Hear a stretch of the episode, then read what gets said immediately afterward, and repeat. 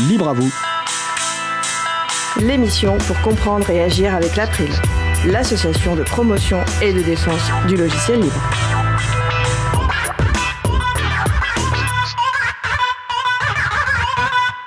Bonjour à toutes, bonjour à tous. Vous êtes sur la radio Cause Commune, la voix des possibles 93.1 en Ile-de-France et partout dans le monde sur le site causecommune.fm.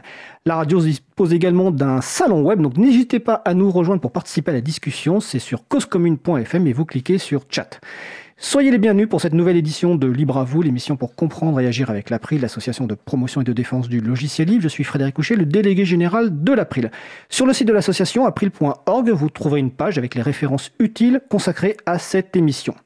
Nous sommes mardi 28 juin, janvier 2020. Nous diffusons en direct, mais vous écoutez peut-être une rediffusion ou un podcast. Nous allons passer euh, au programme du jour. Nous commencerons par la chronique, excusez-moi, Itsic numérique d'Emmanuel Reva qui va nous parler de Facebook. Si, si, je vous assure. D'ici une dizaine de minutes, nous aborderons notre sujet principal qui portera donc sur la plateforme Health Data Hub, qui est la plateforme d'exploitation des données de santé des patientes et patients français avec trois invités que nous présenterons euh, tout à l'heure. Et en fin d'émission, ma collègue Isabella Vanni nous rejoindra pour présenter le groupe d'utilisateurs et d'utilisatrices du logiciel libre de la région d'Orléans. À la réalisation aujourd'hui de l'émission, euh, Patrick Creusot. Allez, on va commencer par le premier sujet.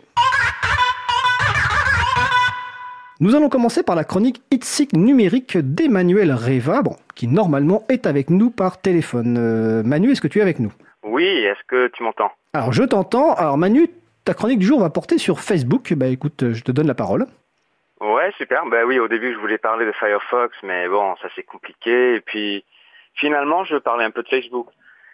Et, euh, et, on sait bien qu'il y a plein de raisons de mépriser Facebook, comme euh, sa conception addictive, l'accumulation excessive et dérégulée des données privées, euh, la manipulation des utilisateurs ainsi que l'information elle-même, ou sa collaboration active avec la NSA et d'autres agences de renseignement. ça va loin, son fascisme actif, etc., la suppression des comptes pages et, selon les envies des, des chefs d'État, etc., etc. Non, en fait, euh, je parlais un petit peu du, du, du Facebook et sa pratique. Euh, en fait, euh, le fait que Facebook a pratiquement le monopole des liens sociaux. Alors, je vais raconter une petite histoire à côté. Euh, vous connaissez un petit peu cette personne qui, dans, dans votre groupe, dans votre entourage, qui ne dit pas grand-chose, plutôt silencieux, à l'écoute. Mais quand elle parle, on l'écoute, parce que c'est sans doute un truc intéressant. Eh bien, Facebook est en train de assassiner cette personne. Euh, socialement en tout cas. Sur cette plateforme, on ne choisit pas vraiment où donner notre attention. C'est l'algorithme qui décide. C'est l'algorithme qui décide ce qui doit être mis en avant et donc euh, ce qui sera le plus lu, vu et, ainsi les gens qui seront populaires et, et donc des gens qui auront un impact. Le Facebook décide ainsi activement des idées et des discours à propager. Alors c'est un algorithme certes, mais c'est le Facebook qui le met en place cet algorithme ce n'est pas, neutre. Ton fil d'actualité n'est pas un fil chronologique de choses postées par des personnes et, et autres auxquelles vous êtes abonné. C'est un fil modifié par le Facebook pour optimiser leurs intérêts. Alors si tu ne nourris pas la machine, l'algorithme te punira et tu seras caché euh, tout en bas du fil quelque part. Le Facebook a besoin de bouffer et donc l'algorithme favorise les comptes qui le nourrissent. Alors si tu prends ton temps pour pondre un truc réfléchi, l'algorithme te jugera comme ayant peu de valeur publicationnelle. En gros, si tu ne parles pas tout le temps, c'est que tu n'as rien à dire. Alors ce genre de personne peu bavarde peut faire plusieurs choses, mais en général c'est entre deux choix. C'est option 1, elle se casse de Facebook, elle se retrouve un petit peu isolée socialement, euh, à moins d'avoir un cercle social majoritairement déconnecté. Euh, ça existe, mais c'est même pas, même ici, euh, loin de Paris, c'est pas si courant. Euh, où cette personne se retrouvera de plus en plus en dehors de ce qui se passe ou ce qui se dit. Option 2, elle apprend les règles de la nation Facebook. Et dans la nation Facebook, une nation très très capitaliste, il faut travailler. Il faut nourrir l'animal algorithmique et mettre son cerveau à disposition. Mais il faut, il faut commenter les publications sans intérêt, il faut liker les trucs qu'on n'aime pas forcément, mais ça fait tellement plaisir aux autres. Et puis si je like les autres, eh ben, ils vont se sentir d'obliger de liker mes trucs aussi. C'est un investissement. Il faut être présent sur le média de manipulation des masses, qui est Facebook, et mériter son rang social. Like et soit liké. Vive la nation du partage.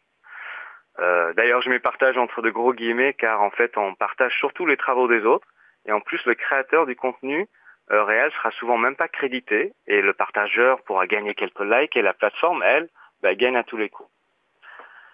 Alors tout ça, ça me fait penser un peu à une étude qui a été faite par euh, des universitaires américains et mis en place par un, un parc euh, en France. Euh, en gros, ils ont appris euh, aux à des corbeaux à faire des choses pour eux. Alors ça commence, oui, je sais que c'est un petit peu en dehors du, du sujet de l'informatique, mais il y a un lien.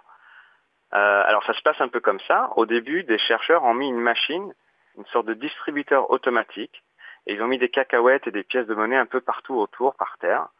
Et les corbeaux sont venus manger et se sont habitués à la présence d'une machine euh, en plein milieu de leur milieu habituel. Après, ils ont arrêté les cacahuètes gratos. Il a fallu que les corbeaux, au bout d'un moment, comprennent que leur, euh, bah, ce qu'il faut faire, c'est mettre les pièces qui sont par terre dans la machine pour qu'elle distribue les cacahuètes. Alors cette expérimentation a été poussée plus loin, au parc du Puy du Fou, où ils ont entraîné les corbeaux à ramasser les déchets et les déposer dans une machine qui délivre des croquettes. Alors ça, c'est la preuve que les corbeaux sont intelligents. On a réussi à apprendre aux corbeaux à faire ce que l'on veut qu'ils fassent.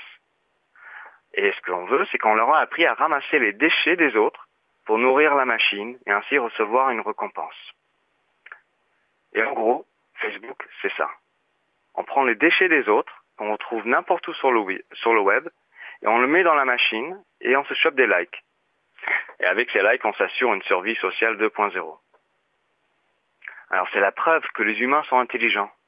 On a réussi à apprendre aux humains à faire ce que l'on veut qu'ils fassent. Les humains sont intelligents, mais peut-être pas assez intelligents pour comprendre ce qu'ils sont en train de faire vraiment. Voilà, merci euh, Fred. J'attendais la conclusion en fait. Comme je n'avais pas ta chronique à l'avant, je ne savais pas jusqu'où tu allais. C'est un peu le plaisir d'ailleurs des chroniques Itzik numérique et la chronique aussi La Pituite de Luc. où la dernière fois, il me racontait qu'il était au WC euh, tout en voulant me parler d'Amazon. Euh, en tout cas, on mettra les références sur, cette étude de, Corbeau. Et je suppose que le mois prochain, tu vas nous parler de Firefox et des récentes euh, annonces autour de Mozilla. Oui, je vais essayer de faire un truc euh, un peu plus réfléchi avec un peu plus de recul parce que c'est c'est compliqué comme problématique. Tout à fait.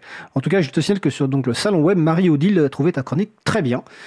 Euh, Ah. Voilà. Et Marie-Odile qui a évidemment aura le plaisir en plus de la transcrire, vu que c'est notre euh, principale personne qui transcrit les, les chroniques. Bah écoute, euh, je te remercie euh, Manu. Donc c'est la chronique Itzik numérique. Ton site web c'est oga.fr. Alors Oga avec un H, hein, je précise. Et évidemment sur le site de l'April, on retrouve évidemment toutes les autres chroniques que tu as pu faire. Et on se retrouve le mois prochain. Ouais, super. Je te souhaite une belle journée. Frédéric. Toi aussi. À bientôt. Au revoir. Nous allons faire une pause musicale. Nous allons écouter C'est du propre par Patate Rats. On se retrouve juste après. Au micro, juste après, ce sera mon collègue Étienne Gonu. Belle journée à l'écoute de Cause Commune, la voix des possibles. Cause commune, Des frichons l'affreux à la faux avant d'étouffer sous la crasse Du tri j'en suis accro, faut que ce soit net et bien en place De façon efficace, faut qu'on efface tout ce qui dépasse Tout ce qui se déplace sans déranger, par tout ce qui se passe je suis dérangé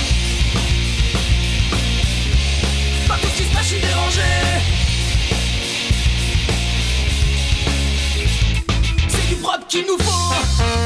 Faut pas que ça déborde trop. Trop de trop de défauts, faudrait laisser ça sonne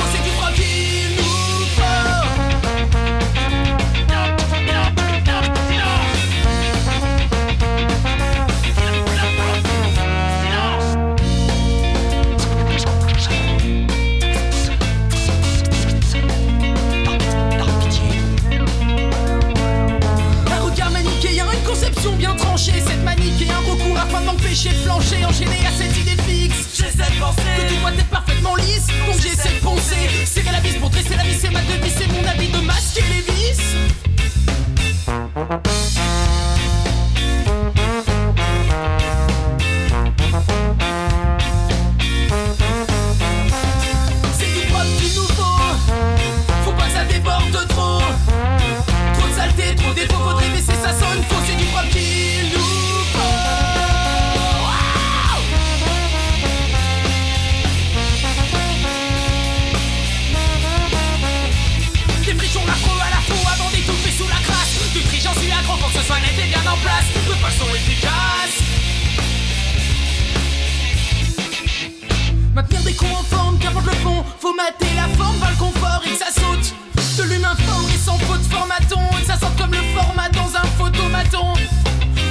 les concerts fermés car sa nuit, ça m'ennuie.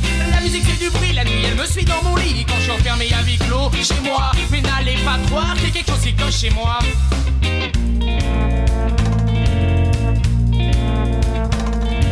Vouloir une vidente j'ai pas une vidange, j'ai vite se retrouver avec une vie vide. Tant je les vidange, je préfère semer la façon sans raison et je suis prêt à vendanger. Tout oublier que c'est mon temps à penser, à vivre, à.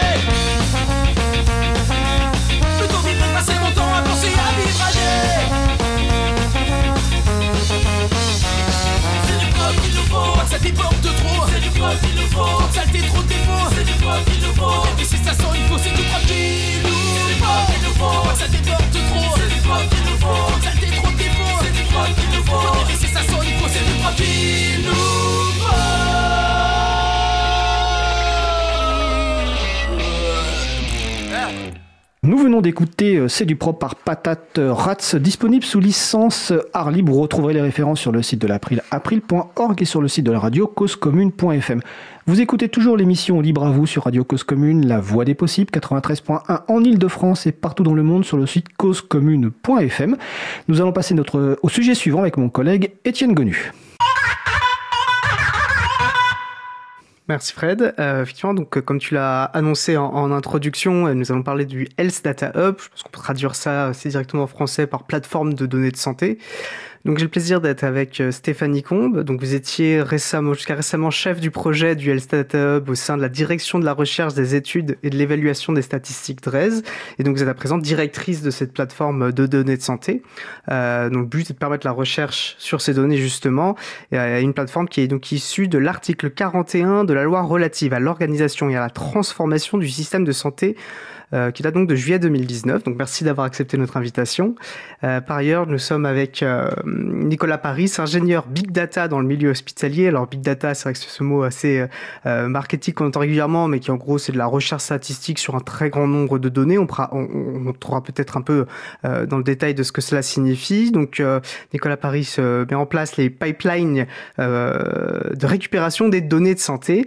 Et vous êtes par ailleurs donc secrétaire de l'association Interop qui vise à fédérer des bases de données de recherche au niveau national avec un accent sur les logiciels et algorithmes libres. Pardon. Et Adrien Parot, vous êtes euh, vous président de cette euh, association, euh, médecin et ingénieur. alors, nous vous invitons parce que vous avez, euh, pour parler de ce sujet, que vous avez en tant qu'association exprimé des inquiétudes et critiques sur ce projet? Euh, dès l'adoption, il me semble, hein, du projet de loi, donc euh, politiquement dès l'adoption du texte. Et vous avez publié une tribune en ce sens le 10 décembre, quelques jours après le lancement de la plateforme, et une tribune voilà que l'April avait signée pour différentes raisons, les motivations de cette opposition. mais on va on va revenir très rapidement dessus. Et je pense qu'il est peut-être intéressant, parce que le sujet est, est, quand même assez vaste et complexe. avant de rentrer dans le vif du du sujet, euh, peut-être de poser euh, quelques bases de compréhension, et notamment euh, bah, qu'est-ce qu'une donnée de santé, pourquoi est-ce que c'est important de permettre des recherches informatiques sur ces données de santé. si vous voulez en profiter d'ailleurs pour compléter les, très brèves introductions que j'ai pu faire, bah, Stéphanie Comte, donc bah, je peux avoir votre avis là-dessus. Oui, bah merci beaucoup d'avoir de m'avoir invité à, présenter euh, ce projet qui me tient beaucoup à cœur. Euh, donc, évidemment, je pense que euh, on peut donner des, un très grand nombre d'exemples d'usages innovants et intéressants des données de santé. Donc, je pense que je serai complétée par Nicolas et par Adrien. Donc, euh, moi, je peux vous citer quelques exemples des projets pilotes qu'on accompagne déjà aujourd'hui, euh, qui sont, à mon sens, assez illustratifs. Donc, vous avez par exemple une start-up qui s'appelle Implicity, euh, qui gère des dispositifs médicaux type pacemaker ou défibrillateurs qui génèrent de la donnée.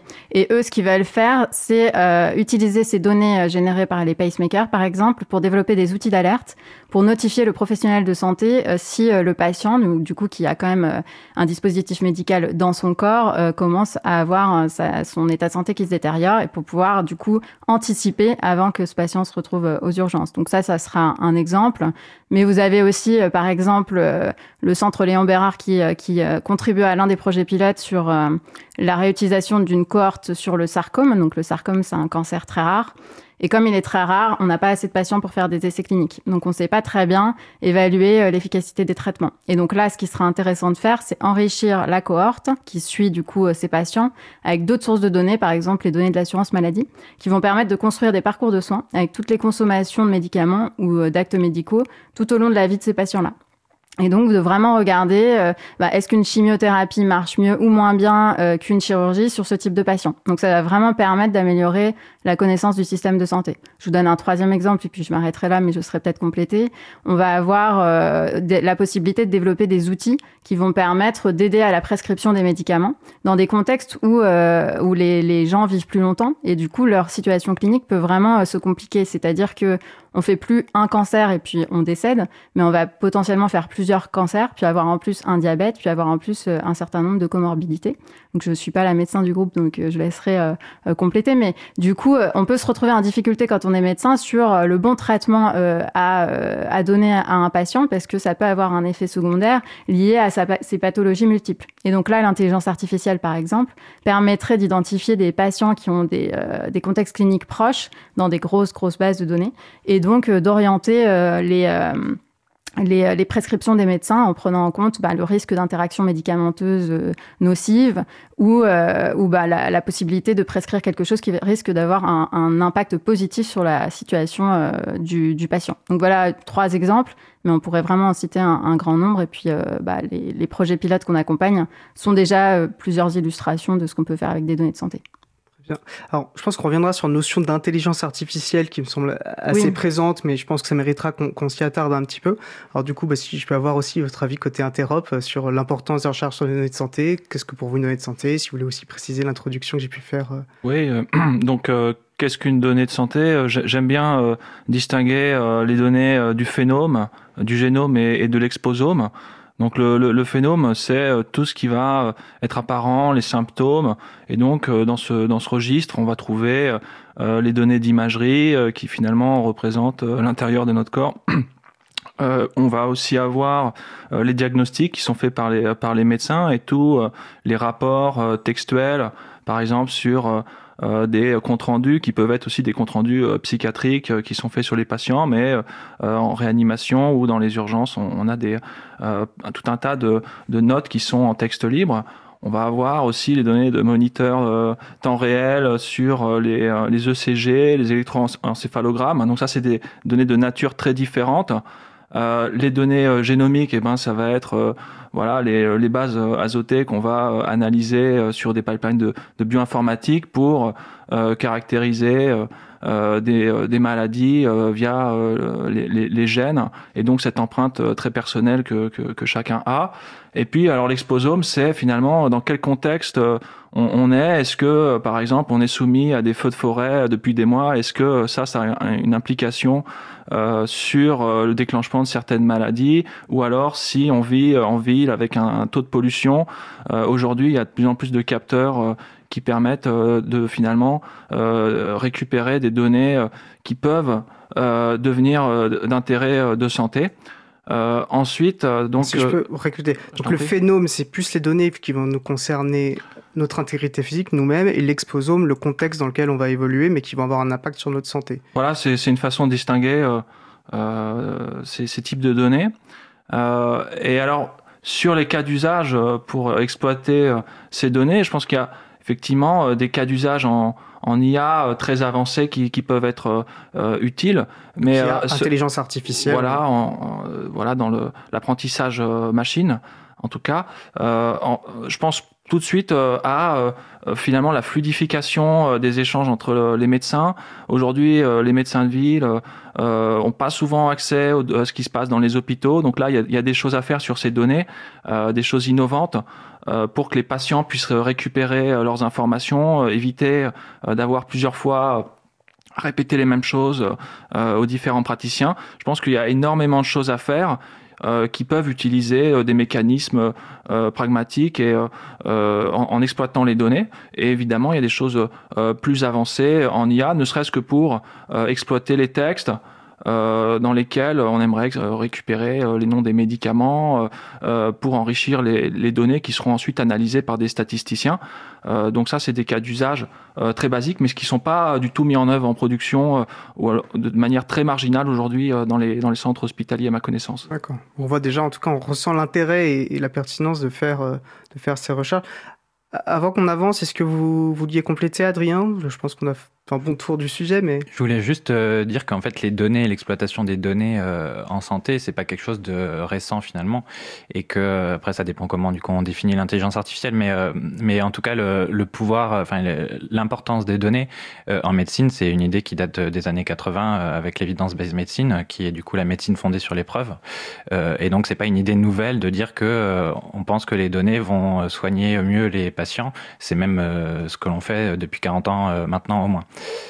Euh, du coup, juste pour, euh, pour euh, et, et, du coup, et rapidement, peut-être une définition d'intelligence artificielle. Pour moi, c'est un processus effectué par un ordinateur, du coup, qui décharge le, un opérateur, tout simplement, et un, un, système expert, donc à base de règles. Donc, c'est si j'ai ça, je fais ça. Si j'ai pas ça, je fais pas ça. Une, une, une, une, série, une recette de cuisine, en fait, c'est ça peut être défini comme de l'intelligence artificielle. Et donc, à ce titre-là, en fait, en médecine, on le fait aussi depuis des années maintenant. Ce qui change, c'est euh, le volume des données et euh, le big data, euh, la plateforme big data que vous mentionnez. Donc c'est ça et pouvoir rendre ce, gros volume de données intelligible et en faire quelque chose. Très bien. Vous m'offrez justement une transition à la question qui, me venait ensuite. Parce qu'en préparant l'émission, j'ai quand même essayé de, m'informer un peu. Et, donc, je vois qu'avant, nous avions un, un, Institut national des données de santé, un système national des données de santé. Donc, ça, c'était le contexte actuel. Il faut pourquoi est-ce qu'il finalement est-ce qu'il a fallu le changer? Quelle est la raison d'être? Donc on a eu un projet de loi pour amener autre chose. Euh, quelle était cette situation actuelle? Pourquoi Qu'est-ce qui fonctionnait mal entre guillemets et qu'est-ce qu'il a Pourquoi il a fallu évoluer euh, Stéphanie Combe alors nous, ce qu'on a voulu porter euh, pour, euh, comme évolution par rapport à une situation qui, qui avait déjà marqué un gros progrès, hein, puisque la loi de 2016, avec la création du système national des données de santé dans la loi de modernisation du système de santé, c'était déjà un vrai pas en avant par rapport à l'existant. Alors euh, c'est pas forcément sur la prise de conscience sur l'utilisation des données où, euh, où, je rejoins ce qui vient d'être dit et que ça n'est pas spécialement nouveau, mais c'est plutôt sur les difficultés à accéder aux données en France même pour euh, des euh, projets de recherche. Et, euh, et, donc, les demandes administratives, les procédures administratives pouvaient prendre des années. Pour faire un appareillement, il fallait un décret en Conseil d'État. Euh, donc, un appareillement, c'est un rapprochement entre deux bases.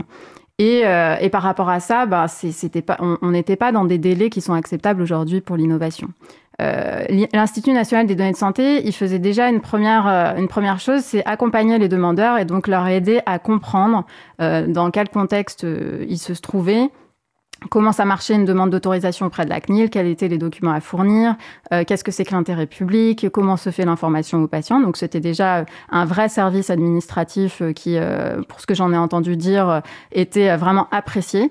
mais ça s'arrêtait là. Je précise juste que la CNIL, c'est la Commission nationale d'informatique liberté qui s'occupe justement d'appliquer, de, gérer la bonne application du règlement général des données personnelles maintenant. Voilà. Exactement, et c'est la seule qui est habilitée à autoriser un traitement sur les données personnelles et notamment de santé. Euh, et donc, euh, donc l'Institut national des données de santé qui a été repris hein, dans le, le, Health Data Hub. Donc, euh, les, les, anciens entre guillemets employés de l'INDS sont aujourd'hui euh, mes collègues et je travaille tous les jours avec eux. Euh, on a souhaité élargir ces missions pour aller un petit peu plus loin dans l'accompagnement des utilisateurs et notamment on a voulu rendre cette entité capable de traiter elle-même les données pour pouvoir prendre à sa charge tout ce qui est chaînage de données, préparation des extractions, etc., quand c'était souhaitable, et notamment tous les chaînages des données avec les données de l'assurance maladie. Donc les données de l'assurance maladie, comme euh, je le disais précédemment, elles ont cet intérêt majeur euh, d'offrir une vision, un parcours de soins euh, sur l'ensemble de la population française, puisqu'on a la chance en France d'avoir un système centralisé et donc d'avoir une base de recherche qui porte sur 66 millions de Français, avec toutes les consommations d'actes médicaux et de médicaments. Donc elle est aussi jugée comme étant très imparfaite, puisque elle manque d'informations purement médicales. Il n'y a pas les comptes rendus médicaux qui ont été évoqués tout à l'heure, les, les, images ou les résultats d'analyse biologique. Mais si vous prenez par exemple un registre très précis où vous allez avoir des informations très fines sur une chirurgie, euh, souvent, ce que le, le, clinicien va vouloir derrière, c'est savoir s'il y a eu des effets secondaires, des complications. Donc, il va essayer d'appeler ses patients six mois plus tard. Et euh, moi, ce qu'il me disait, c'est que euh, il y avait la moitié des patients qui n'arrivaient pas à joindre. Donc, ils ne savent pas s'ils sont décédés, s'il y a une complication, ou s'ils ont simplement déménagé ou changé de numéro. Avec le chaînage avec les données de l'assurance maladie, en un, un traitement relativement simple. Bon, évidemment, c'est toujours un peu compliqué parce que les données n'ont pas été collectées à des fins de recherche. Euh, vous pouvez voir si la personne a eu une complication, une réhospitalisation, etc. Donc avec le Data Hub, on a voulu permettre ça plus facilement, donc euh, le chaînage avec ces données et les traitements, et aussi euh, accompagner mieux les, les, les, utilisateurs dans toutes les démarches administratives, avec notamment un travail avec les autres bases de données euh, qui existent, parce que je parle beaucoup des données de l'assurance maladie, mais il y a évidemment les bases hospitalières dont on va, j'imagine, beaucoup parler, mais il y a aussi des cohortes de recherche, des registres en tout genre, avec à chaque fois des gouvernances spécifiques, des règles d'accès spécifiques. Ça manque de transparence, ça manque euh, d'uniformisation. Donc avec le Data on a aussi envie d'aller vers quelque chose de plus clarifié, transparent, et que pour des gens qui portent un projet d'intérêt public, ce soit plus clair de savoir avec quelles données ils peuvent faire quoi, à quel moment, quelles sont les étapes, etc. Avant de passer à part vous avez plusieurs fois évoqué chaînage de données. Je pense que vous avez un peu expliqué ce que c'était, mais c'est peut-être le, redire, parce que je pense que j'ai l'impression que c'est une notion importante. Euh, pour moi, c'est une des notions les plus importantes, parce qu'on sait faire des choses aujourd'hui sur des jeux de données, des bases de données qui sont euh, homogènes. Par exemple, on sait faire des choses très intéressantes sur des images. On sait détecter, euh, par exemple, des tumeurs sur des mammographies. On va savoir détecter des euh, irrégularités sur euh, des données de signaux.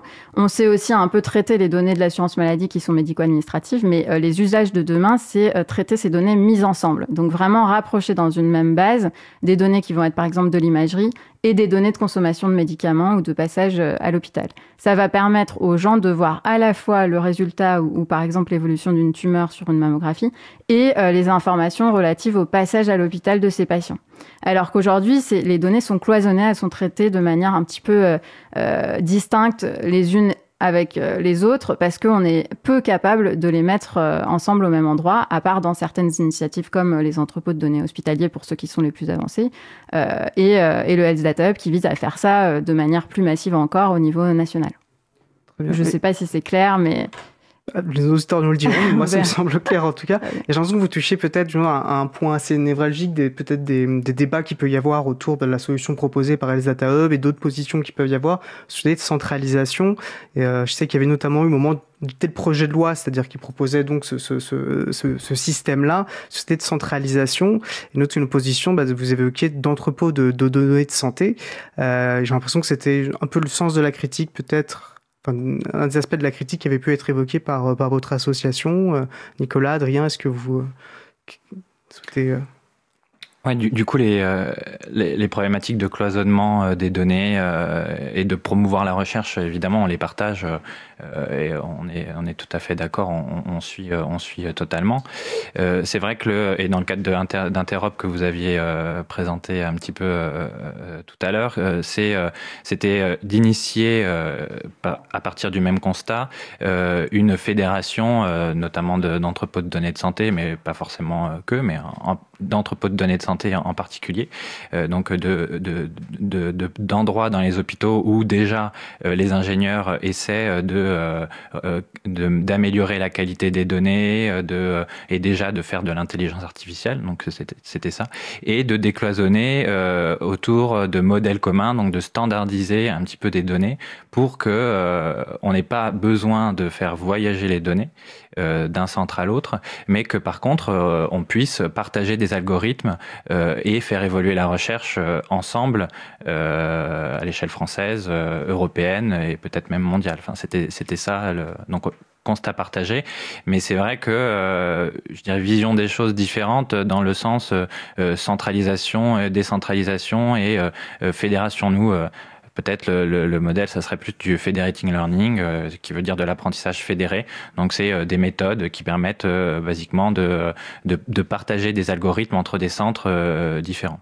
Ce serait, ça serait un peu ça notre. Vous évoquez la fédération et c'est vrai que c'est un concept qui est euh, très important, notamment dans les communautés libris, quand on réfléchit en termes de euh, système d'information. En quelques mots, est-ce que vous pouvez peut-être préciser ce que ça veut dire un, système fédéré? Oui, alors euh, il y a des, des, bons exemples qui sont sortis dans des écuries Framasoft. je peux citer PeerTube ou le réseau Fediverse, qui sont en fait des équivalents de YouTube et aussi de, de Twitter. Et L'idée, c'est euh, au lieu de, centraliser les, données dans une seule instance qui peut, qui, a, qui du coup a des faiblesses. Hein, c'est un colosse au pied d'argile puisqu'il suffit de couper l'instance pour que tout, euh, le monde euh, perde l'information, ou alors de simplement de qu'un hacker exploite les données pour récupérer des millions et des millions de, de profils. Là, la, la, méthode décentralisée consiste à installer des myriades de serveurs chez des particuliers ou enfin de créer un réseau qui va tout, stocker de manière euh, décentraliser, donc euh, distribuer euh, des petites parties d'informations, ce qui fait que il faudrait pour le hacker récupérer tous ces fragments pour pour avoir l'information globale. Donc ça, ça a comme intérêt effectivement eh bien de limiter les ressources et les coûts et de fédérer ces aspects-là, mais ça aussi pour intérêt d'apporter de, la sécurité à ces réseaux en fragmentant l'information. Euh, et, du coup, donc là, on a parlé en effet de Framasoft du milieu plutôt du libre, et euh, il y a aussi des acteurs euh, mondiaux qui, qui font ça. donc Apple, qui avec Siri, son assistant vocal, donc Siri apprend les voix de façon décentralisée de téléphone en téléphone. Ça, c'est déjà effectif. Donc c'est pas, c'est une technologie qui est, en cours de, de, déploiement et d'évolution. Hein, c'est, c'est, ça, c'est sûr.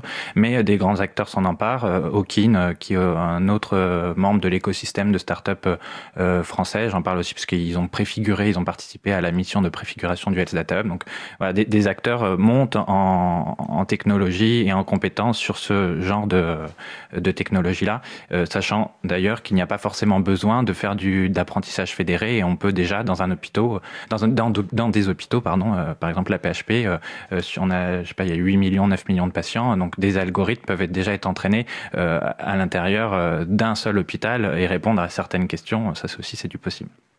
Là, peut-être avant de repasser la parole à Stéphanie Combe pour. Euh, oui, ce que, ce que, je voulais euh, ajouter, c'est que euh, donc Framasoft a, a été un, un, modèle pour cette pour la création de cette, cette association. le constat, c'est qu'à l'international, il y a pas mal d'initiatives de démarrage en fait de projets tels que le hub. Euh, où donc par exemple aux États-Unis, il y a un des réseaux énormes d'hôpitaux qui se fédèrent avec une approche plutôt bottom-up euh, donc euh, depuis les centres vers, euh, vers des, des réseaux. en Allemagne, il y a un projet qui a démarré il y a 4-5 ans maintenant, qui a aussi cette volonté d'exploiter les données. Et ça, c'est un premier point. Et il, s'avère que les hôpitaux ont tous des data centers. Donc, historiquement, il y a euh, les hôpitaux ont besoin d'exploiter de la donnée. Ça fait 20 ans qu'ils ont des outils euh, et qui récoltent euh, des données et on, on a l'obligation de les garder pour certains cas jusqu'à 40 ans d'historique.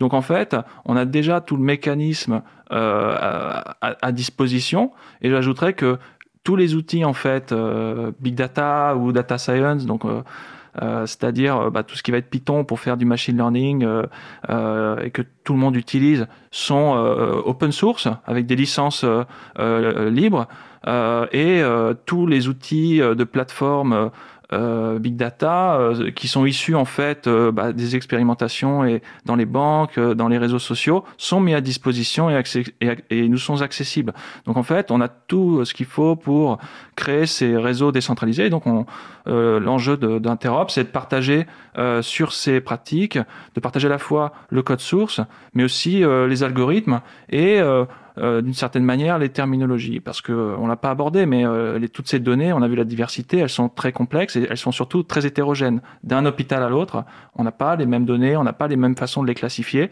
et donc il y a un énorme travail pour que on puisse avoir un modèle commun pour pouvoir lancer ces algorithmes. Vous souhaitez réagir Stéphanie Oui, bah, je pense que je suis là pour ça. Euh, donc moi, euh, déjà, euh, enfin, j'ai pas de philosophie. Hein, enfin, je, je, je défends pas une position plus qu'une autre.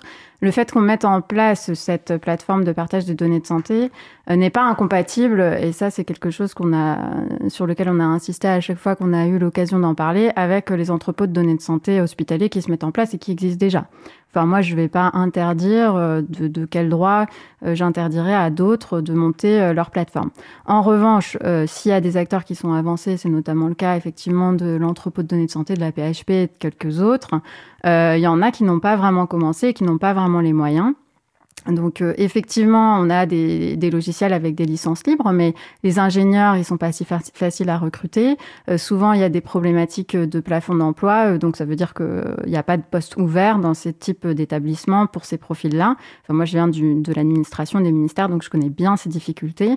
Et il y a souvent aussi des grilles de rémunération qui sont très restrictives et qui font que ce type de profils qui sont assez ben, recherchés sur le marché du travail, même si on n'est pas capable de les payer au même niveau que un Google euh, ou que un Facebook, on voudrait quand même pouvoir être attractif et qu'ils se disent pas qu'ils sont sous-payés euh, dans le public. Donc nous, ça fait partie d'ailleurs de l'accompagnement qu'on propose à nos projets pilotes, c'est euh, de recruter en propre au niveau de notre structure ce type de profil en ayant travaillé sur des grilles de rémunération qui sont beaucoup plus proches des grosses startups, donc pas au niveau des très grosses boîtes américaines, évidemment, on n'est pas capable de suivre, mais en tout cas au-dessus des, des ministères ou des entités administratives plus traditionnelles.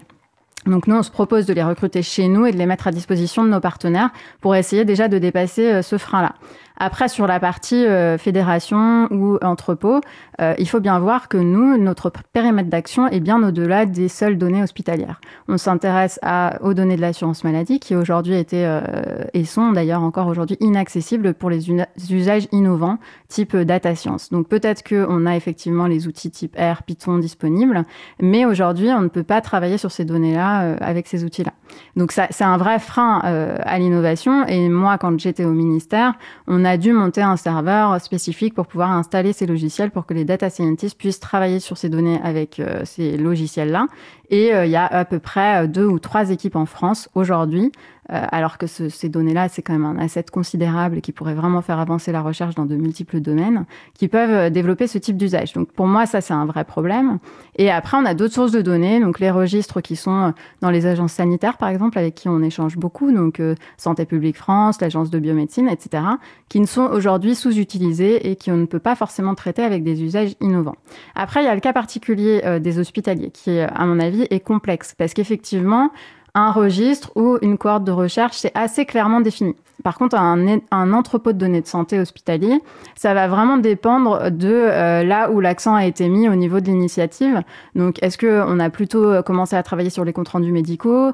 Est-ce qu'on a plutôt commencé à travailler sur l'imagerie ou est-ce qu'on a plutôt commencé à travailler sur les données structurées type euh, biologie, microbiologie, pharmacie? Moi, j'ai pas mal d'échanges avec certains hospitaliers puisque je pense qu'il y a un vrai truc à faire ensemble. Et par exemple, j'étais à Bordeaux il y a deux semaines et ils disaient qu'ils avaient complètement laissé de côté les données d'imagerie parce qu'ils sont pas en capacité de les stocker. Donc ça, c'est peut-être quelque chose que le hub peut apporter. Donc moi, je pense qu'il y a de la place euh, pour tout le monde et nous, on n'est pas du tout contre. Au contraire, ça ne marchera que si c'est partenarial. Le fait que d'autres développent des plateformes. En revanche, euh, ça représente un coût. Il y a un niveau de sécurité euh, qui est, euh, qui est exigé. Moi, j'avais vu des présentations très séduisantes sur le edge computing et, et, la mobilisation de capacités de calcul maintenant dans les objets connectés, etc. J'avais demandé à l'INRIA où ils en étaient au niveau de la sécurisation de tout ça. Aujourd'hui, c'est des aspects qui sont absolument pas pris en compte dans les référentiels de sécurité des données de santé. Donc aujourd'hui, on ne sait pas faire ça et respecter la loi. Et euh, les entrepôts de données de santé qui se mettent en place, ils doivent respecter la loi, c'est-à-dire qu'ils doivent se mettre au niveau du référentiel de sécurité des données de santé. Et aujourd'hui, moi, j'en connais qu'un seul qui l'a fait. Et euh, ce référentiel, il est sans doute critiquable, mais le problème, c'est que c'est un texte réglementaire, donc on doit le respecter, nous les premiers. Donc nous, on a fait cet effort-là, ça nous a pris un an pour nous mettre au niveau de, ce texte-là. Donc il faut quand même prendre en compte le fait qu'on a un terrain de jeu qui n'est pas illimité, qu'on a beaucoup de contraintes, et que nous, ce qu'on pense, c'est qu'il faut qu'on mette l'accent là-dessus au niveau national avec des financements dédiés et des outils mutualisés. Maintenant, s'il y a d'autres acteurs, publics ou privés, qui sont capables de se mettre à ce niveau-là avec leurs propres moyens, qui l'ont identifié comme une priorité, ce qui n'est pas forcément le cas d'un hôpital qui peut avoir euh, d'autres priorités au niveau de la prise en charge des patients, même si on sait, euh, nous qui venons du monde de la donnée, que si on investit sur la donnée, ça va améliorer à terme la prise en charge, ne sont pas forcément capables de mobiliser des enveloppes financières qui sont nécessaires pour arriver au bon niveau de sécurité des technologies même si on part sur du logiciel libre, etc. Euh, les exigences de sécurité, c'est par exemple tracer absolument tout ce qui est fait dans les logiciels et être capable euh, de les analyser. Donc ça nécessite de mettre en place ce type de processus. Donc moi, je, discute aussi avec des acteurs hospitaliers, par exemple du Grand Est, qui sont extrêmement intéressés de voir comment on peut travailler ensemble et si euh, on peut cofinancer leur effort de développement d'entrepôts hospitaliers qui sont de toute manière pour le hub utile puisque le hub va pas se mettre lui-même à collecter les données. Le hub travaille avec des gens qui collectent localement les données. Par exemple, la CNAM, elle collecte toutes les feuilles de soins, les milliards de feuilles de soins sur tout l'État. Euh, c'est pas le hub qui va faire ça demain. Euh, on travaille avec des gens qui réunissent les données euh, d'enquête, qui réunissent des données euh, de recherche et qui vont continuer de le faire. En revanche, la mise à disposition à des tiers de manière sécurisée, ça, on propose de le mettre à disposition de nos partenaires. Donc c'est vraiment là-dessus qu'on a notre offre de valeur. À nouveau, si les gens n'en ont pas besoin, on ne l'impose pas. Entendu. On va peut-être faire une pause musicale si vous souhaitez réagir peut-être rapidement. Puis après cette pause, on, peut-être qu'on regardera des considérations plus techniques de comment justement fonctionne le SData Hub. Cause commune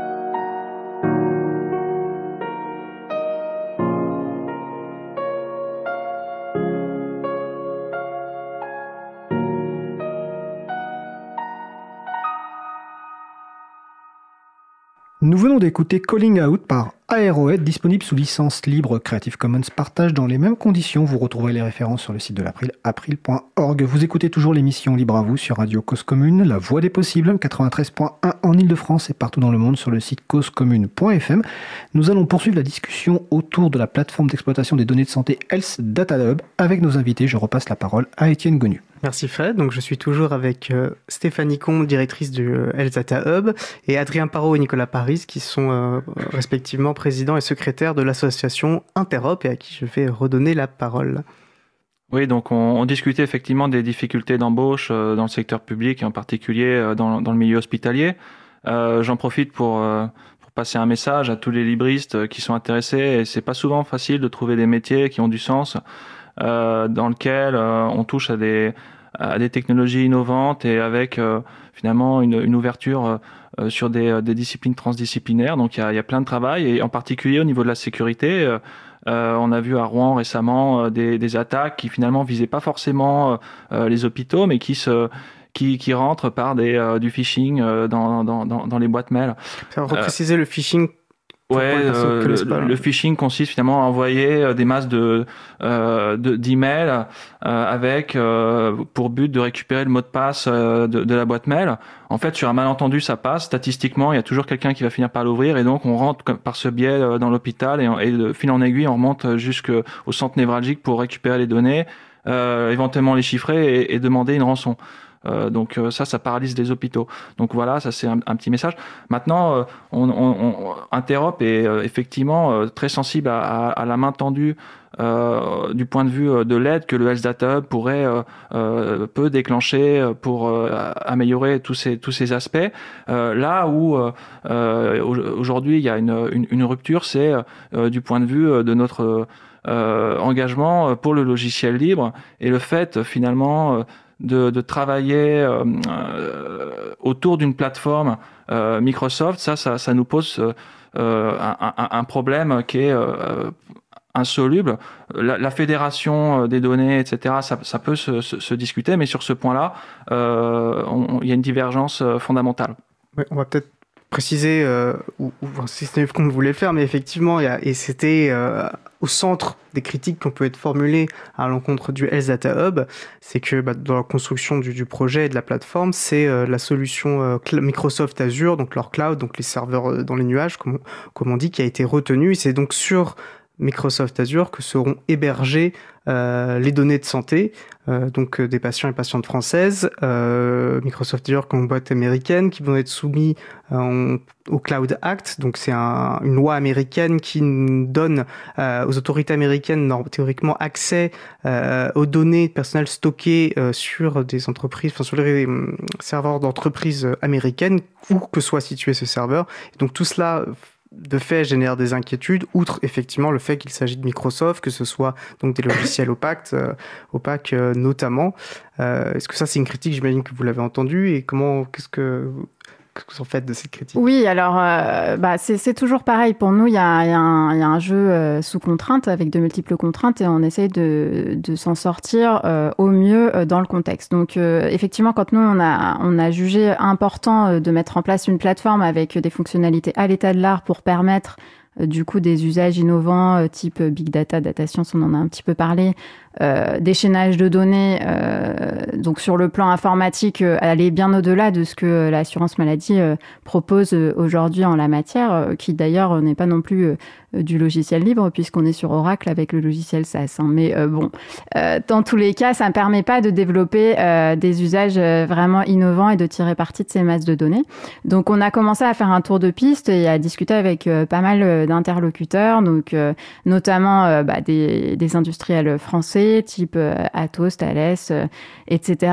Euh, et, on est arrivé assez rapidement à la conclusion que aucun d'entre eux, en tout cas à l'époque, donc ça nous amène tout début 2019, n'était compatible avec la certification hébergement des données de santé qu'on avait jugé nécessaire pour notre projet, même si elle n'est pas obligatoire, contrairement au référentiel de sécurité du système national des données de santé que j'ai déjà évoqué et qui s'applique. Euh, donc, euh, donc ça, c'était déjà une première contrainte, sans compter le fait que, en termes de fonctionnalité, donc la capacité à mobiliser euh, des capacités de calcul et de stockage importantes pour faire des développements d'usage innovants, bah, c'était parfois aussi un petit peu limité. Euh, donc on a vu OVH euh, aussi, euh, que je n'ai pas cité, mais avec qui on a, on a continué d'échanger par la suite.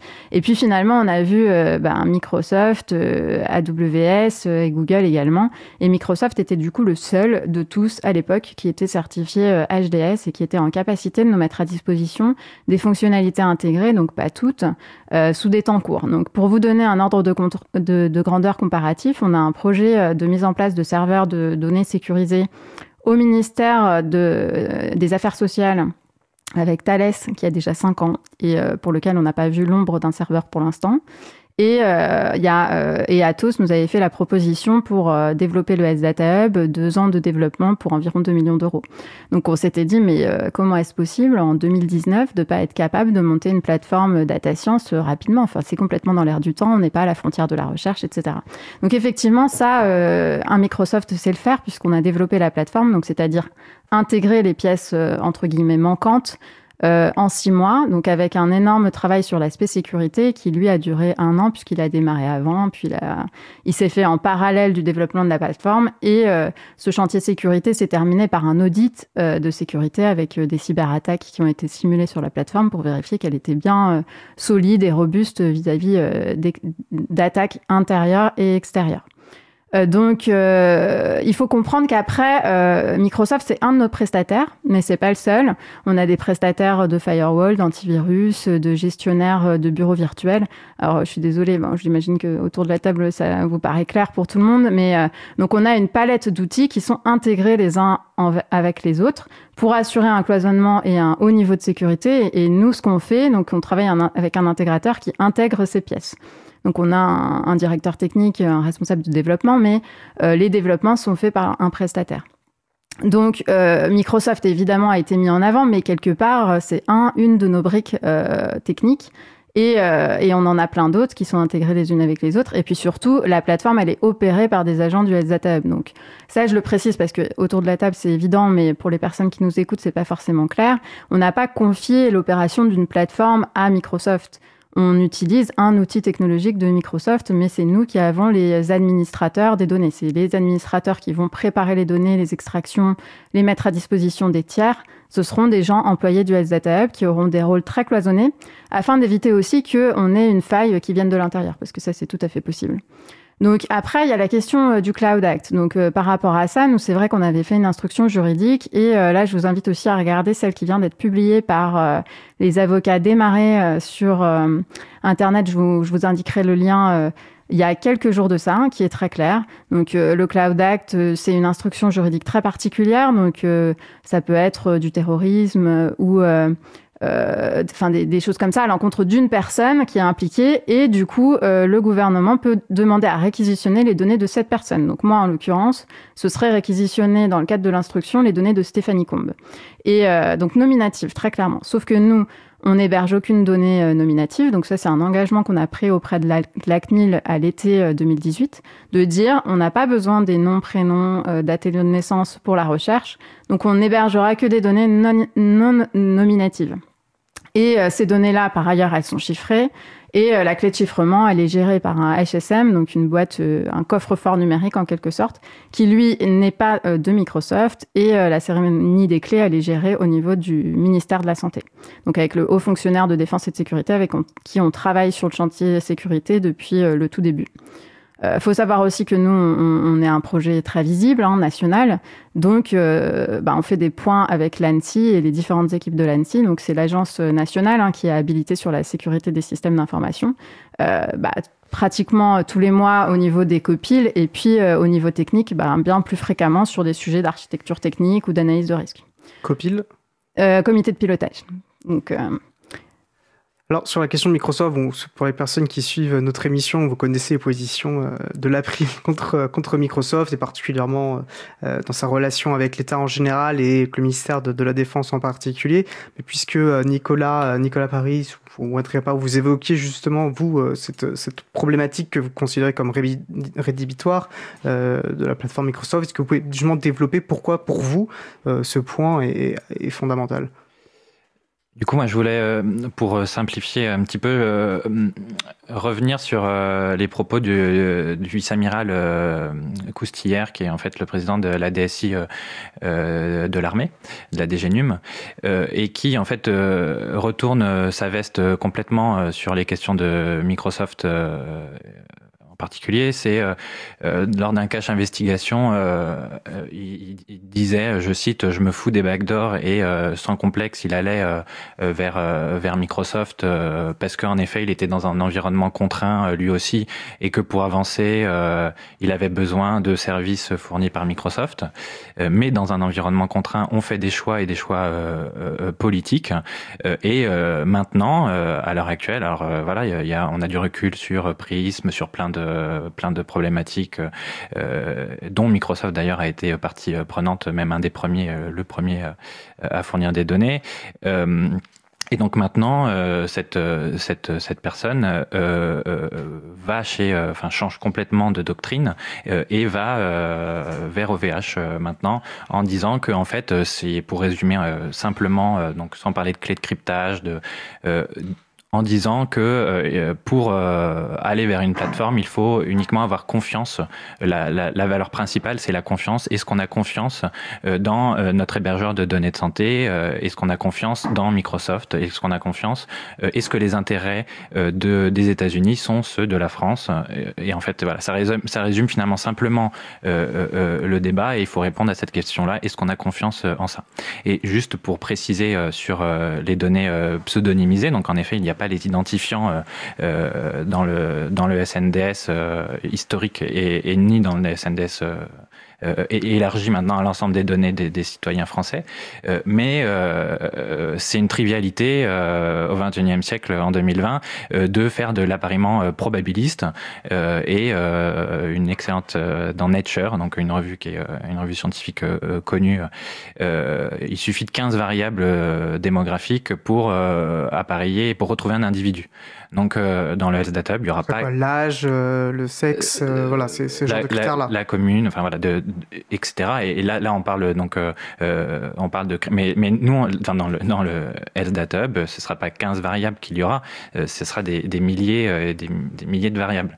Donc, lier des bases entre elles et une base externe même du, du SNDS avec le SNDS et réidentifier un, un, individu, c'est quelque chose techniquement, surtout pour des excellents ingénieurs de chez Microsoft, de, de, de, de, de faisable je veux dire. Euh, oui, donc euh, cette question de confiance, effectivement, euh, elle n'est pas exactement résolue avec Microsoft. moi, ce que je, sur, sur quoi je voudrais revenir, c'est sur la question HDS. effectivement, c'est un, critère extrêmement stringent qui fait que, enfin, extrêmement. hébergeur de données de santé, HDS. Voilà, hébergeur de données de santé. Euh, qui n'était pas euh, nécessaire dans ce contexte de données euh, pseudonymisées et qui fait qu'au final on se retrouve avec un seul acteur potentiel. Il y a beaucoup d'acteurs français, hein, Scaleway, OVH et d'autres, qui proposent aujourd'hui la constitution de plateformes d'analyse euh, big data, euh, en une, heure, on, a, on peut déployer euh, dans, des, dans, dans, des contraintes qui ne sont pas HDS. Donc effectivement, je trouve dommage d'avoir mis le curseur si haut c'est-à-dire plus haut que ce que la loi le, le demandait, hein, d'avoir le, le, jeton HDH, euh, là où finalement euh, on se retrouve avec des contraintes qui sont euh, d'ordre politique, d'ordre économique, d'ordre international, avec finalement d'autres problèmes qui, à mon sens, sont, sont, sont complexes à gérer. donc, sur le fait que Microsoft n'est qu'une brique, c'est une grosse brique, puisque quand même, il est question de calcul, euh, donc les données, euh, voilà, effectivement, les données sont chiffrées. On, on, connaît la force du chiffrement. Les Allemands utilisent le cloud aussi. Hein, ils, s'en cachent pas. Le projet euh, allemand, ils, ils, utilisent Amazon pour stocker les données de santé. Il n'y a pas de problème. Euh, en revanche, ils n'analysent jamais les données de santé sur les clouds, c'est-à-dire qu'ils ils utilisent le stockage à froid, euh, chiffré. Euh, jamais les données vont être déchiffrées pour être, alors c'est un peu technique, mais analysées. En gros, on n'analyse jamais des données chiffrées aujourd'hui. C'est ça, c'est de la science-fiction. Il n'y a pas de plateforme à l'état de l'art qui, fournit de bout en bout des données indéchiffrables. Et donc, in fine, alors peut-être les opérateurs sont, français, mais euh, ceux qui font la maintenance des, machines euh, sont euh, des agents de Microsoft, et donc ils pourront effectivement lire en clair les informations qui seront déposées sur ces plateformes, que ce soit dans les GPU, donc les, unités qui sont spécialisées pour faire du, deep learning et du machine learning, enfin de, l'IA, quoi. Et donc, déposer les données et les analyser sur une plateforme avec des principes économiques qui sont contre nous. Hein. Je rappelle quand même que Microsoft Euh, euh, euh, est, en Irlande, hein. ça veut dire qu'il ne paye pas ses, impôts en France. Donc ça, c'est aussi un problème d'ordre voilà, patriotique. c'est 30% d'impôts sur les sociétés qui partent en fait en fumée. Hein.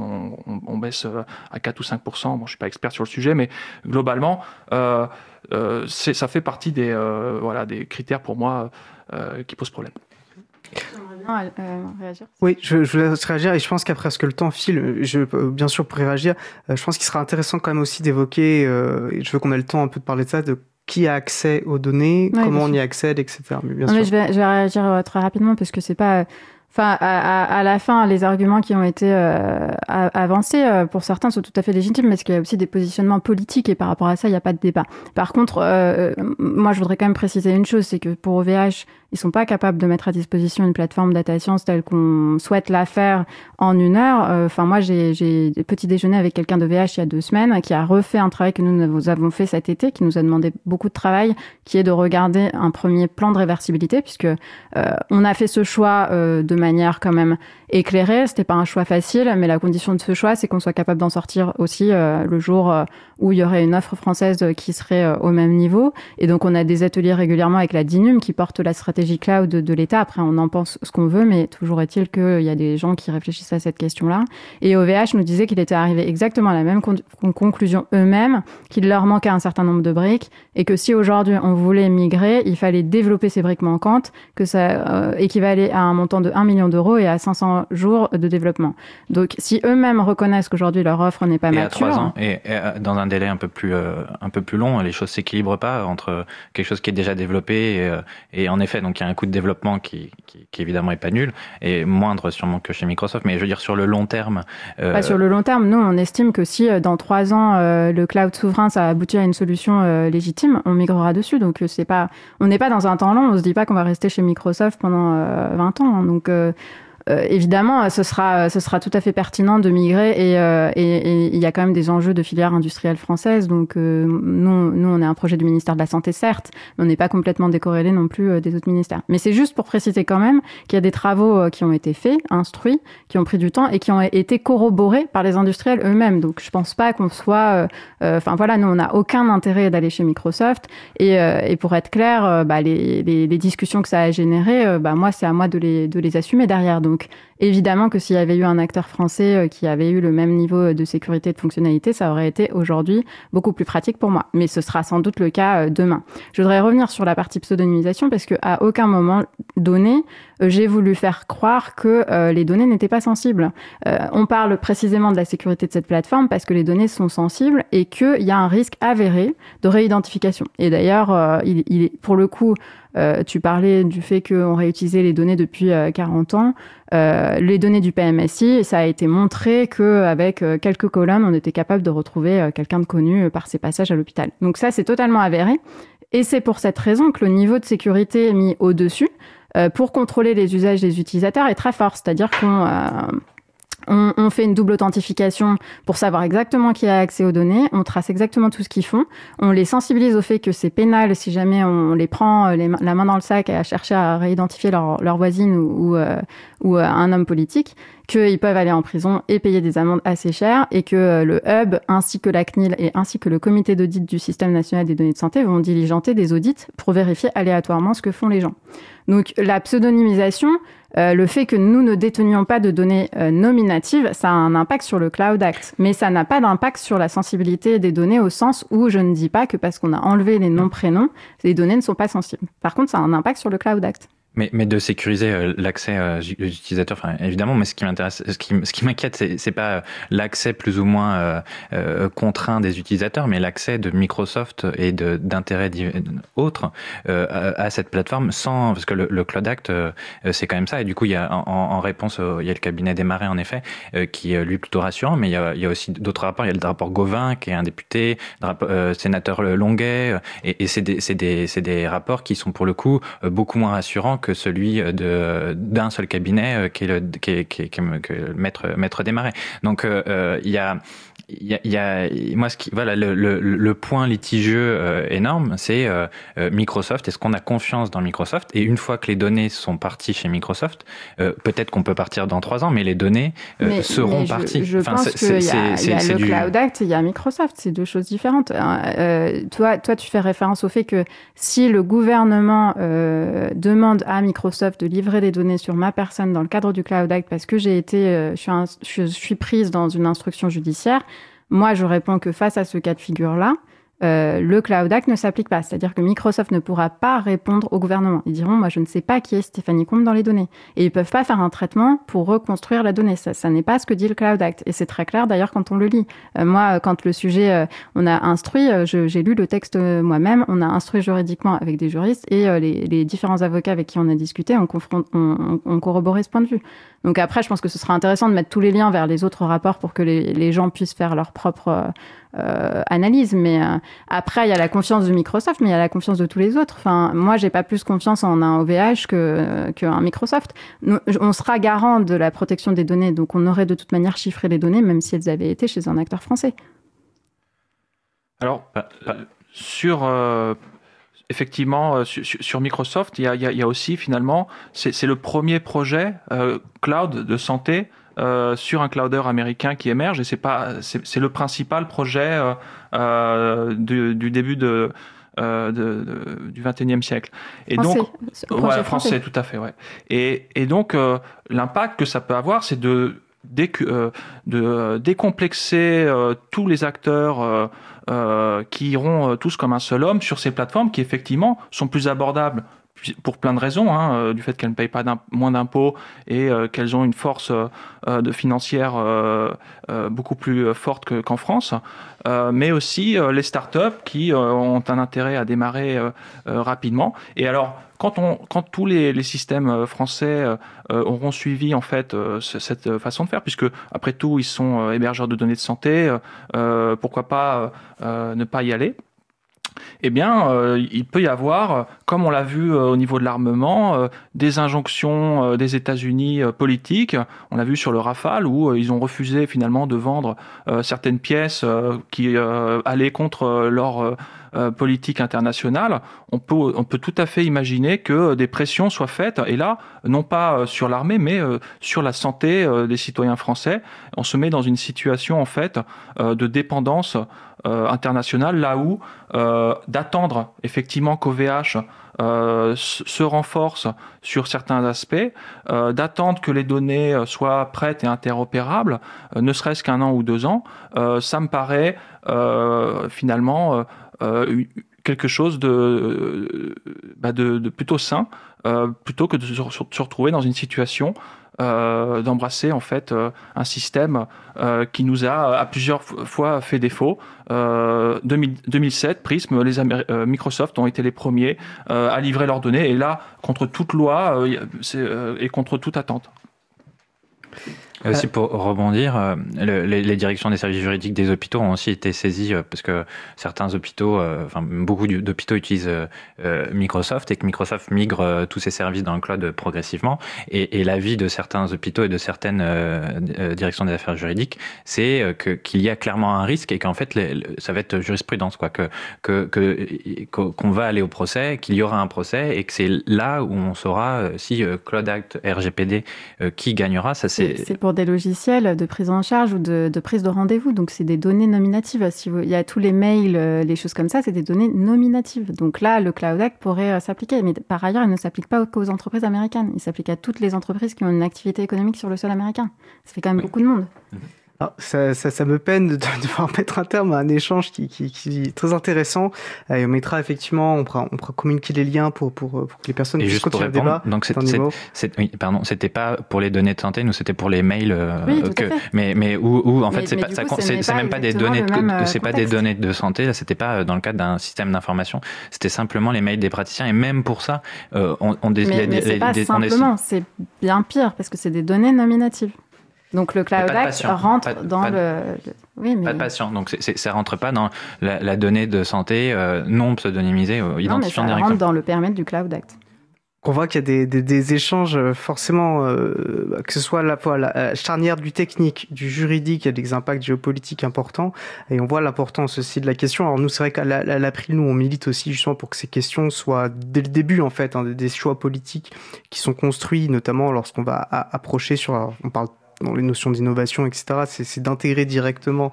Donc nous, euh, ce qu'on a préconise, hein, ce qu'on avait discuté en, début d'émission sur la nécessité des systèmes fédérés justement qui peuvent peut-être limiter aussi pense qu'on sur cette centralité d'une base de données, c'est ça qui peut poser problème. moi, j'aimerais bien réagir quand même parce que euh, je pense que c'est aussi un petit peu politique et, pour le coup, c'est une position que je défends très fermement depuis euh, mes premiers jours au ministère de la Santé sur le fait qu'on n'a pas tellement le temps d'attendre. Euh, moi, j'ai interagi aussi avec des médecins et avec des patients, et euh, j'ai pas l'impression que euh, on puisse se permettre de faire attendre alors qu'on a les données, on a les expertises, et que c'est une histoire d'outils. Euh, et donc après, euh, on peut faire des choix, des choix à court terme qui seront différents à moyen terme. Mais si on prend la stratégie du cloud souverain qui est portée par l'État, bon bah, elle a trouvé ses racines en 2014 et on est en 2020 et aujourd'hui on n'a pas de solution satisfaisante. Et je, je, je moi, je ne, je ne pourrais pas porter comme par le fait qu'on doive attendre quand on voit euh, des scandales euh, sanitaires comme euh, le Mediator qui ont été quand même éclairés par le traitement de la donnée de santé. Donc on pourrait aller quand même beaucoup plus loin. Les autres pays n'attendent pas. On voit les premiers dispositifs médicaux intégrant l'intelligence artificielle, quoi qu'on puisse mettre derrière ce terme-là, qui sont certifiés par la FDA aux États-Unis depuis le printemps 2018. Et en France, on a un vrai enjeu à prendre ce virage-là maintenant parce que sinon on va passer à côté.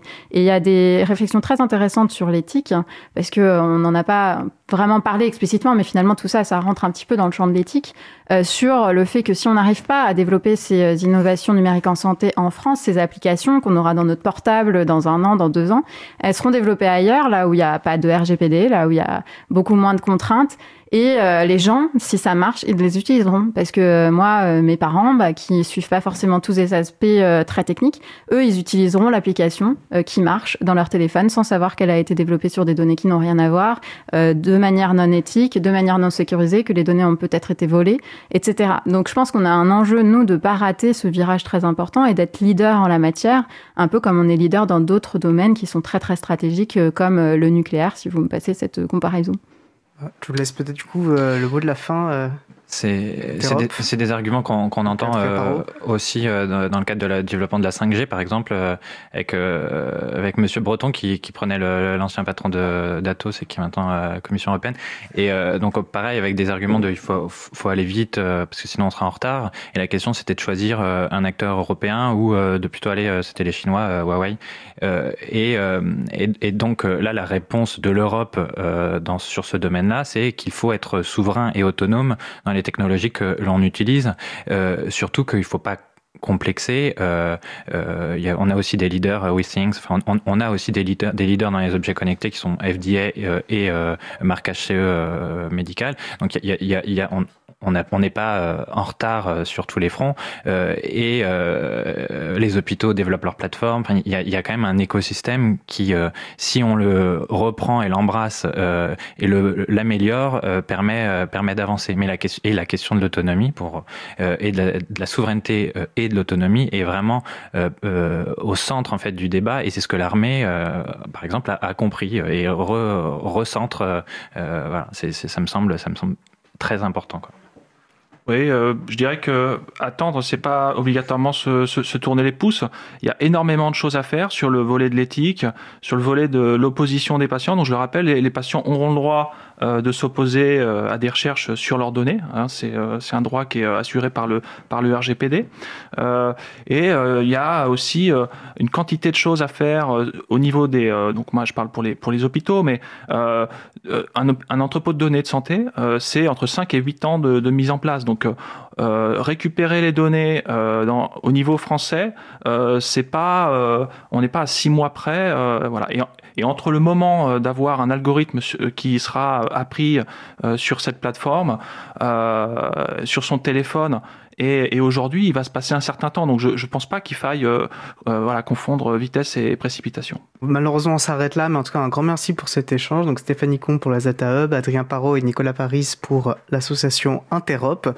Bah écoutez, merci pour ces échanges passionnants et désolé de, de voir y mettre un terme temporaire, mais vous êtes euh, évidemment nos invités permanents pour poursuivre le débat. On va faire une pause musicale. Alors attention aux oreilles, on va écouter la Free Software Song par Jono Bacon. On se retrouve juste après. Belle journée à l'écoute de Cause Commune, la voix des possibles. Cause Commune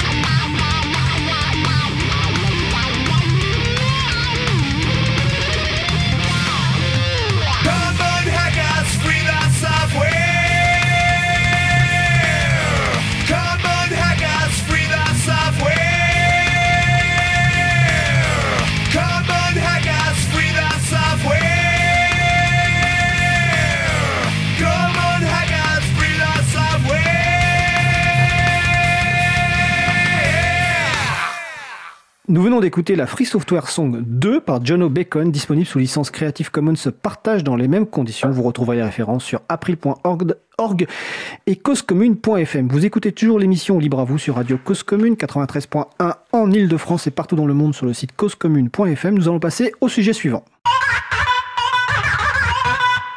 Nous passons au sujet suivant avec la chronique Le Libre fait sa com de ma collègue Isabella Vanni qui est coordinatrice vie associative et responsable projet à l'April. Je lui passe tout de suite la parole. Oui, bonjour. Donc euh, aujourd'hui, euh, j'ai choisi de, vous parler d'un événement qui a lieu euh, samedi prochain, donc samedi 1er février 2020 à Orléans. Et on a le plaisir d'avoir avec nous Jean Caratala, secrétaire de l'association qui organise cet événement, qui s'appelle Sénabumix. Jean, bienvenue. Tu es avec nous. Tu entends bien? Tu nous entends bien? Bonjour Isabella, tout va bien, je t'entends très bien, merci. Bah super.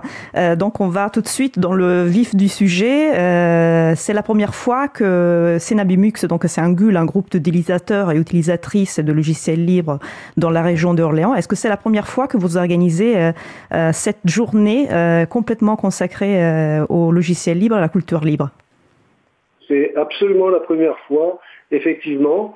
L'idée nous en est venue puisqu'il y a trois ans, nous avions euh, été à Romorantin rencontrer euh, un groupe du- d'utilisateurs du libre également, des, des gens qui sont extrêmement sympathiques, et on avait envie, euh, nous aussi, d'organiser ce- cet événement, ce salon, sachant que nous avions dû différer parce que euh, on a changé euh, au niveau de l'association, euh, plusieurs de nos membres nous ont quittés et il a fallu se restructurer. Voilà.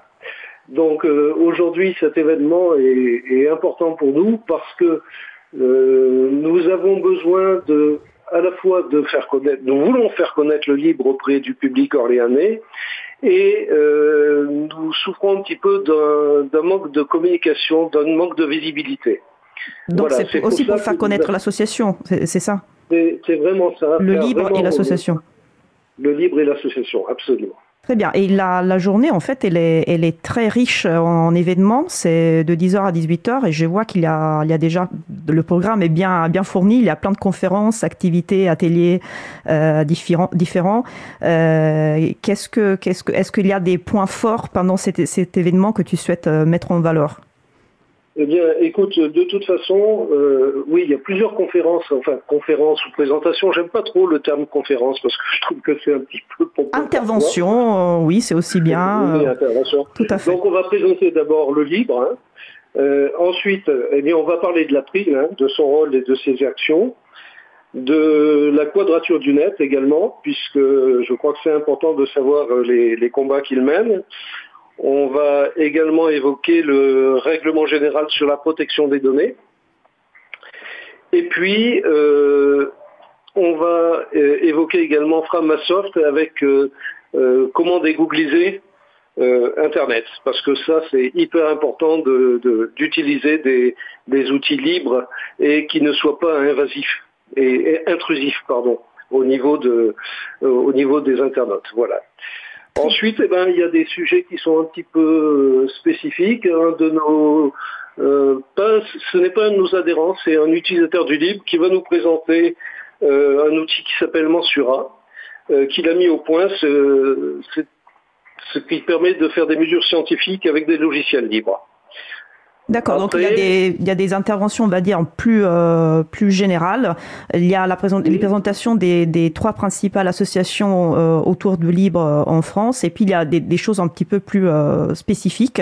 C'est quoi, quoi, le public que, que vous visez du coup? C'est ce sera, sera, tout public, hein, mais on vise également des, jeunes. Des, des, jeunes parce qu'il y aura un atelier coding goûté qui sera fait. J'avais vu, très bien. Voilà. Et d'autre part, on a euh, le réseau Canopé d'Orléans qui euh, vient également et qui va faire des présentations euh, sur, ce, sur, ce thème. Et nous sommes très très heureux de, pouvoir accueillir cette organisation, d'autant que le réseau Canopé, je ne sais pas si vous en avez entendu parler. Non, c'est bien, si tu veux faire une petite présentation de ce qu'ils font, c'est très bien. Ça peut être l'occasion. C'était ce qu'on appelait auparavant le centre régional de ressources pédagogiques, qui est, qui est destiné, si tu veux, aux professeurs, aux élèves, dans leur, euh, bah, à la fois pour les aider pour euh, un fonds de, un fonds bibliothécaire de, et également pour euh, pour les, les, étudiants, pour l'orientation. Euh, et, donc aujourd'hui, il est un petit peu en danger parce que euh, euh, ben, je pense que ce sont des, des, questions de budget.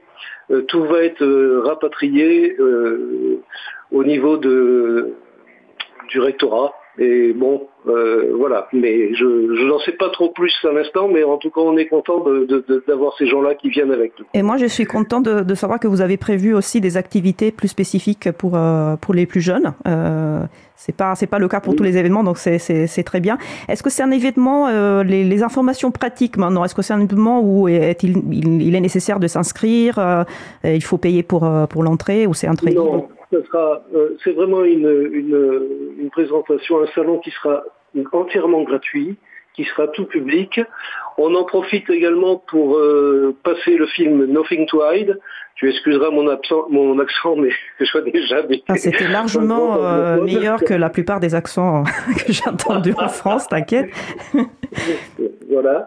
Et c'est vrai que c'est important de faire euh, connaître auprès du public ce qui se passe réellement dans, le monde de l'Internet avec euh, euh, ce, que, ce que font les GAFAM, qui, qui est vraiment, je trouve, très très préoccupant pour nos libertés et puis pour, pour la protection de nos données. Très bien. Bah, et hum, ce que, une dernière question, est-ce que vous avez été supporté par la, par la commune pour ce type d'événement Alors, très honnêtement, non. Très sincèrement, non. Est-ce que vous avez cherché du support de la commune euh? Non, nous n'en avons pas cherché. Alors tout simplement parce que euh, on, a, on a décidé cette action au mois d'octobre. Hein. Euh, donc c'était un peu tard pour aller à la chasse, aller chercher des subventions. D'autre part, euh, Sénabumix est intervenu à plusieurs reprises dans quelques médiathèques de la région et auprès de, de, quelques organismes. Et disons que nous avons à cette occasion récupéré un petit peu de, euh, de, recettes, si tu veux.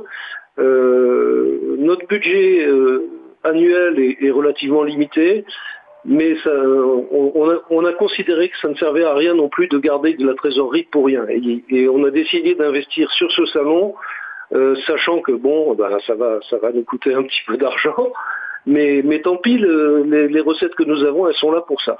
Alors par contre, ce qui est certain, c'est que si dans quelques si on arrive à, reprogrammer une action de ce type, et je pense que cette première sera pour nous un, bon indicateur, là nous serons obligés certainement d'aller chercher d'autres ressources auprès bah, de la commune ou de la métropole ou bien de la région ou du département. Très bien. Donc, il me reste plus qu'à souhaiter un grand succès pour euh, cet événement. L'April sera également présente. Et je te remercie beaucoup, euh, Jean, donc secrétaire de, de, l'association Senambix, d'être, euh, d'avoir été avec nous aujourd'hui. merci encore et à, très bientôt. Merci beaucoup et bon, bonne continuation et bravo à l'April pour tout ce que tout ce que vous faites, c'est vraiment formidable. Merci beaucoup. Merci beaucoup. Merci, Jean. On va juste citer le site web sur lequel vous retrouverez les informations. C'est cenabumix.org. Et pour les gens qui rêvent de rencontrer en direct et en live Isabella Vanni, elle sera au salon le 1er février à Orléans et animera notamment le jeu du gnou. On va passer donc aux annonces.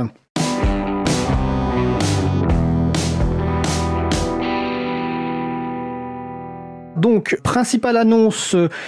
Je regarde, eh bien bon, ben, vous avez euh, le 30 janvier 2020, donc euh, à Paris, un événement autour des ONG, d'action humanitaire et logiciel libre, avec la présence notamment de Laurent Costi, euh, administrateur de l'April. Le 1er février démarre aussi à Rennes le Festival des libertés numériques qui se poursuivra jusqu'au 16 février, donc n'hésitez pas à y aller.